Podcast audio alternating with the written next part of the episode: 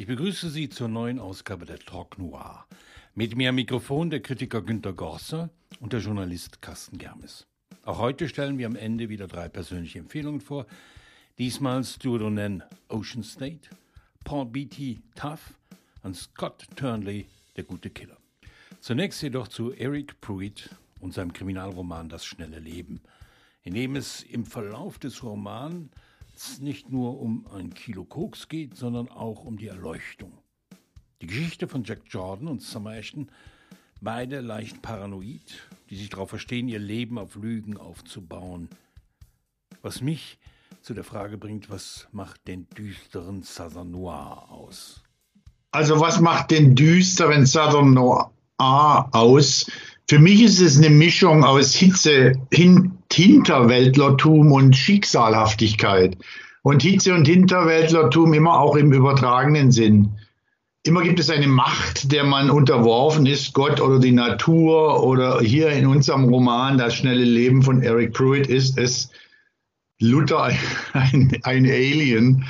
Und mich erinnert, die Namen, die mir da eingefallen sind, sind natürlich Tom Franklin und Pete Dexter. Aber vor allen Dingen, was ganz abgelegen ist, wo das nämlich herkommt, die Stimmung, der frühe Truman Capote, der in seinem Romandebüt andere ähm, Stimmen, andere Räume von 1948 genau diese Stimmung eigentlich geschaffen hat.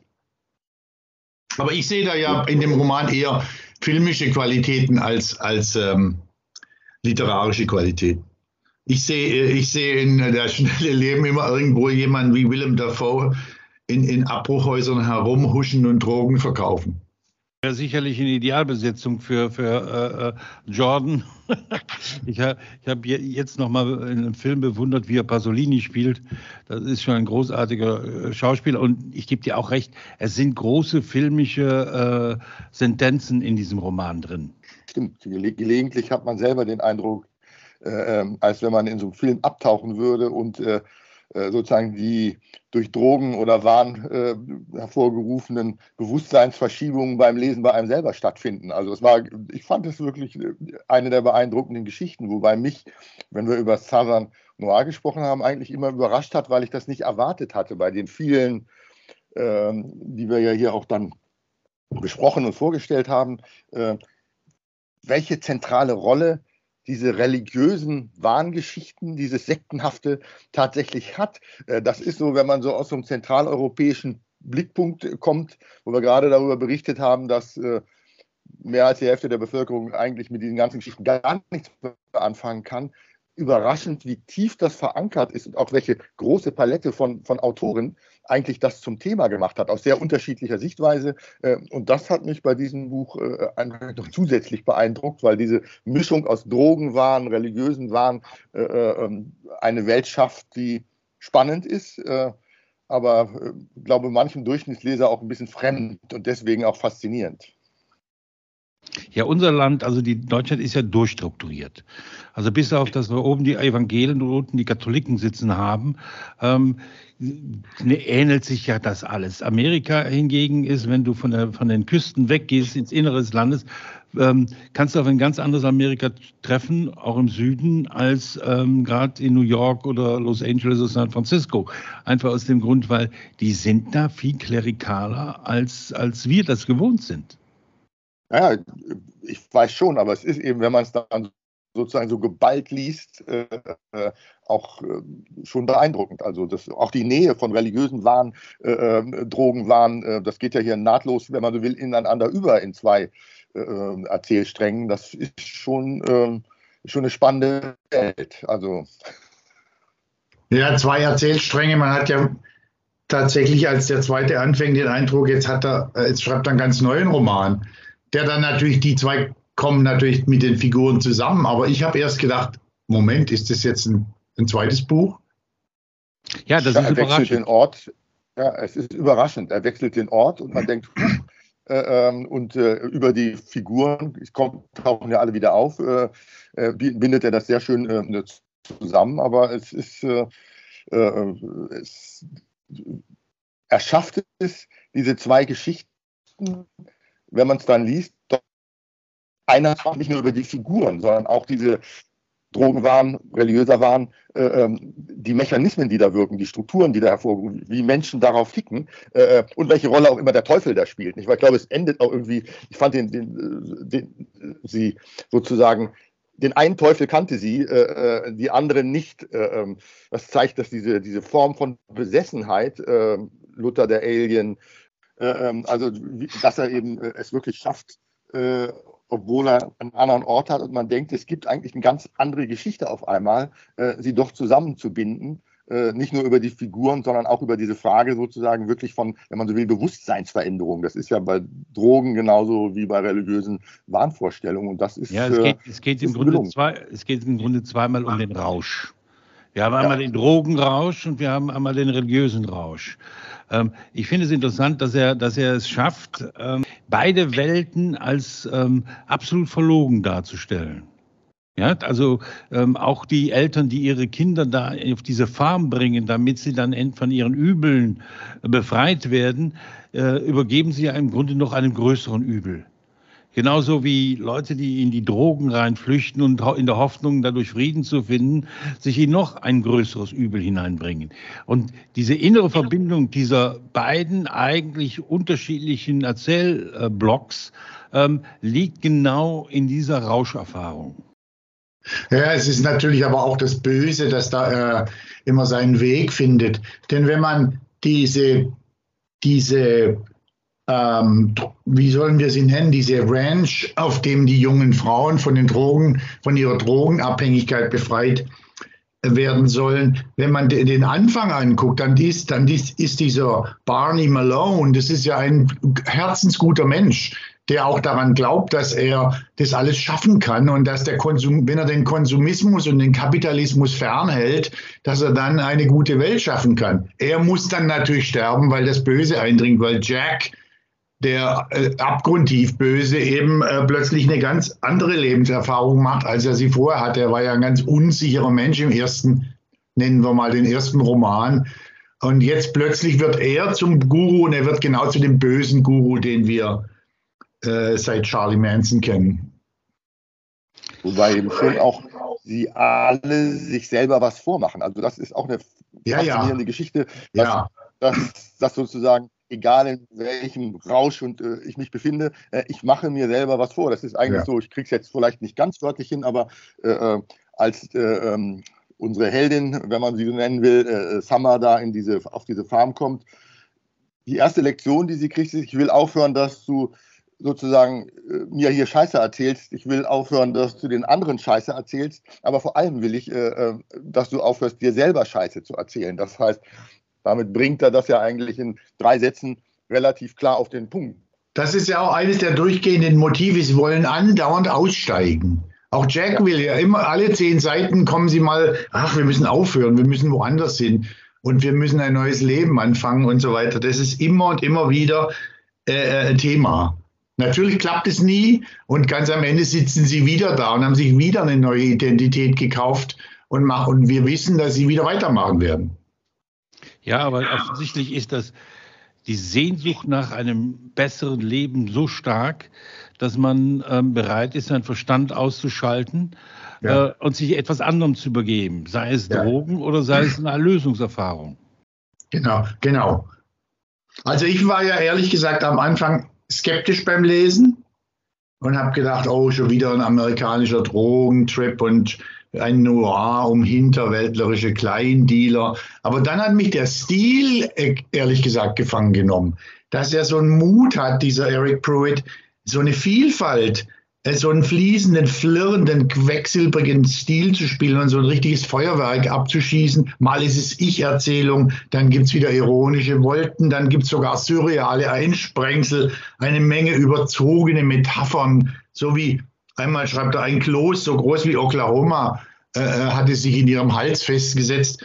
Und natürlich wird es trotzdem äh, äh, letztendlich im klassischen äh, durcherzählten Realismus erzählt. Aber der Stil hat mich letztendlich sehr gefangen genommen.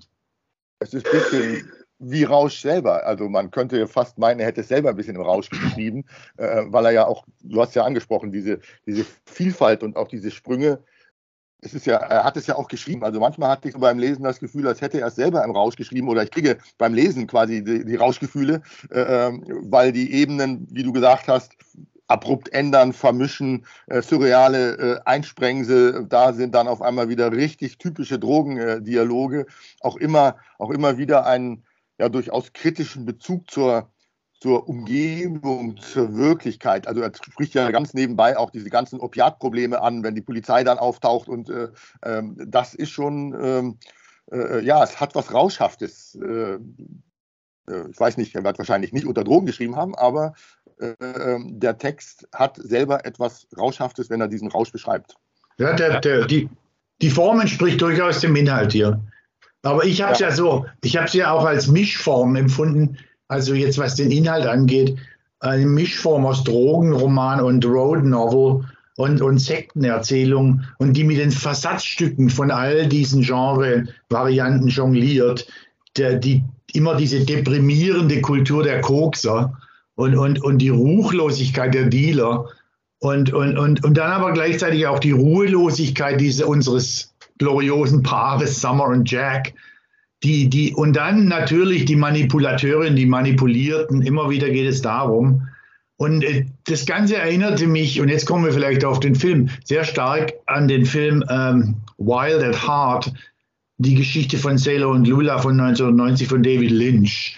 Das sind ja auch zwei Figuren, die auf der Flucht sind. Allerdings Jack hat nicht die, die Qualität von, äh, von Sailor, aber es erinnert mich an, was die Struktur und die Erzählform und die Farbigkeit angeht, sehr an diesen Film und auch wie er mit Versatzstücken spielt. Wild at Heart ist es ja noch ein, ein richtiges Liebespaar. Ja. Wobei bei, bei Jordan und, und Ashton ist es ja so, ähm, dass man zwar versteht, dass die beiden zusammen sind oder zusammenhalten, aber es ist ja jetzt nicht die heiße Liebesbeziehung, die sich im Bett austobt und ähm, klare Zukunftspläne hat von Palmen und Strand, sondern das ist ja mehr so immer von Tag zu Tag eine Momentaufnahme. Wie sind wir denn gerade drauf? Und so entwickelt sich dann äh, der Tag bei den beiden. Ja, man fragt also sich wirklich, warum sie eigentlich zusammen die ganze Zeit herumziehen. Denn ja. sie haben ja immer andere, sie haben ja immer andere, sagen wir mal, Liebschaften oder Lieben, aber irgendwas hält sie zusammen. Ja. Und was den Rausch betrifft, Carsten, was den Rausch betrifft, ich habe jetzt durch das Interview, das Markus Müntefering mit ihm geführt hat, ähm, gehört, dass er eine Bar besitzt. Und dass er im Grunde schreibt, ähm, sobald er Zeit hat und die Bar ihn nicht in Anspruch nimmt. Er, das heißt, er hat eine unglaublich hohe Anzahl an Geschichten, die er in der Bar aufhängt. Und da sind sicherlich eine Menge von in das Buch eingeflossen. Und auch werden noch in zukünftige Bücher einfließen. Sie ist eigentlich das Gehirn, also sie organisiert und sie weiß, wie man, äh, wie man Drogen vertickt, wie man College Boys, egal ob junge Republikaner oder Young Democrats, äh, äh, alle wollen sich zudröhnen. Äh, sie findet die Zugänge äh, sie, sie ist das Hirn, aber er ist der Boss. Eigentlich sind sie sich dann auch wieder über. Sie wollen sich ja auch permanent loswerden. Äh, bis hin zu ganz dramatischen ähm, Aktionen. Dann sind sie sich los, äh, dann wollen sie aber wieder zusammen. Das heißt, es gibt, äh, es ist ein Paar, was eigentlich mit gegenseitiger Anziehung und Abstoßung permanent läuft und das äh, auch in sozusagen hängt auch dann ab, in welchem Zustand sie sich gerade befinden äh, ähm, und ähm, Sie stoßen sich aber auch selber ab. Also es ist sozusagen nicht nur der andere, sondern es ist auch die eigene Persönlichkeit, ist ja sehr bei beiden äh, ähm, sehr, sehr gespalten. Äh, Gibt es auch so eine schöne Passage, äh, dass kein Mensch irgendwie dem anderen treu sein kann oder einem anderen Menschen treu sein könne, aber am wenigsten könne er sich selber treu sein. Mhm. Ähm, das ist, glaube ich, auch eine sehr typische Botschaft, ähm, die wir durch diese beiden Figuren bekommen. Die sind sich ja selber auch nicht treu deswegen auch immer auf der Flucht und immer auf der Suche nach einem neuen Anfang. Ohne das Ende jetzt verraten zu wollen, habe ich den Eindruck, dass doch zumindest eine der beiden Figuren am Ende seine, seine Bestimmung findet. Ja, ohne das Ende verraten zu wollen, kann man sagen, äh, für einen Noir, wenn man so will, ein fast untypisches Happy ja, ja, ja. Gut, sollen wir, dadurch, dass ich das jetzt ein bisschen kürzer halten möchte, jetzt vielleicht zu unseren Empfehlungen übergehen? Scott Thornley, Der gute Killer. Der finale Showdown in Scott Thornleys Thriller Der gute Killer ist ein gewaltiges Spektakel, das sich über 80 Seiten hinzieht und im völligen Versagen der polizeilichen Spezialtruppe endet. Im Kern allerdings ist der ganze Roman eine Variation des Themas der Mörder als Künstler oder Mord als Kunst. Der Afghanistan-Veteran Venganza mordet, um damit Kunstwerke nachzustellen, etwa von Honoré Daumier von den englischen Chapman Brothers, die seit Jahren Klassiker wie Goya um komikhafte Kommentare ergänzen, oder von Walter Sickert, der bis heute für viele Historiker als möglicher Jack the Ripper gilt. Als letztes und größtes Kunstwerk stellt Venganza schließlich mit seiner französischen Galeristin als Maria die Pietà des Michelangelo, nach, Michelangelo nach, während draußen vor dem Haus die Truppen aufmarschieren. Der kanadische Schriftsteller Scott Thornley hat großen Erfolg mit seiner Reihe um den melancholischen Detective Superintendent McNeese, der immer noch mit seiner bereits vor zehn Jahren verstorbenen Frau redet und am liebsten Vögel belauscht. Der gute Killer ist bereits der vierte McNeese, nach der gute Cop der zweite ins Deutsche übersetzte. Thornley hat mit ihm eine grundsympathische Figur, der er hier in Der gute Killer mit Venganza einen bitterbös anmutenden Antagonisten gegenüberstellt. Allerdings bekommt der Mordkünstler im Verlauf der straight und ohne Umwege durcherzählten Geschichte immer mehr Tiefe, sodass am Ende dieses grundsoliden Thrillers zwei ebenbürtige Kämpfer die Sache unter sich ausmachen. Zwei Männer schätzen ihre Qualitäten und geben sich schließlich die Hand. Der eine wird sterben müssen, der andere, wenn alles ausgestanden ist, seine Frau auf dem Friedhof besuchen. Die Trottel vor der Tür kriegen allerdings die volle Ladung ab. Scott Thornley, der gute Killer, übersetzt von Andrea O'Brien bei Surkamp. So, dann kommen wir zu dem amerikanischen Autor Paul Beatty, äh, den ich äh, dringend empfehlen kann. Es ist schade, dass er in Deutschland nicht äh, bekannt ist oder bekannter ist. Ähm, er hätte da deutlich mehr verdient. Das ist ein Kriminalroman. Tough. Ähm, Tough ist kein klassischer Krimi. Also wer das erwartet, äh, wird ähm, überrascht äh, sein. es hat was, es hat unwahrscheinlich komische Elemente, fast satirisch ähm, gelegentlich Schon die Figuren zeigen das. Also der Held der Geschichte ist Winston, 19 Jahre alt, 150 Kilogramm schwer. Taffy ist sein Spitzname. Er ist Drogendealer, äh, hat sehr interessante äh, Freunde. Da ist sein äh, islamistischer Freund, äh, der an Krücken laufen muss, antisemitisch bis über die Knochen, äh, denkt äh, darüber nach, wie er zu Geld kommt, also träumt von Banküberfällen. Dann hat er Spencer, das ist ein schwarzer äh, Rabbiner. Er hat eine mütterliche Freundin, die äh, japanstämmig ist. Deswegen kommen auch Sumo-Ringer drauf vor. Schon das Personalkarussell zeigt, äh, wenn hier ein so junger 19-jähriger übergewichtiger Drogendealer in die Kommunalpolitik äh, gehen will, dass das Potenzial für ja, Spannung, äh, aber eben auch Komik äh, enthält. Das Buch ist schon etwas älter. Es ist äh, hier erst jetzt erschienen in Deutsch, äh, ähm, in Amerika schon im Jahr 2000.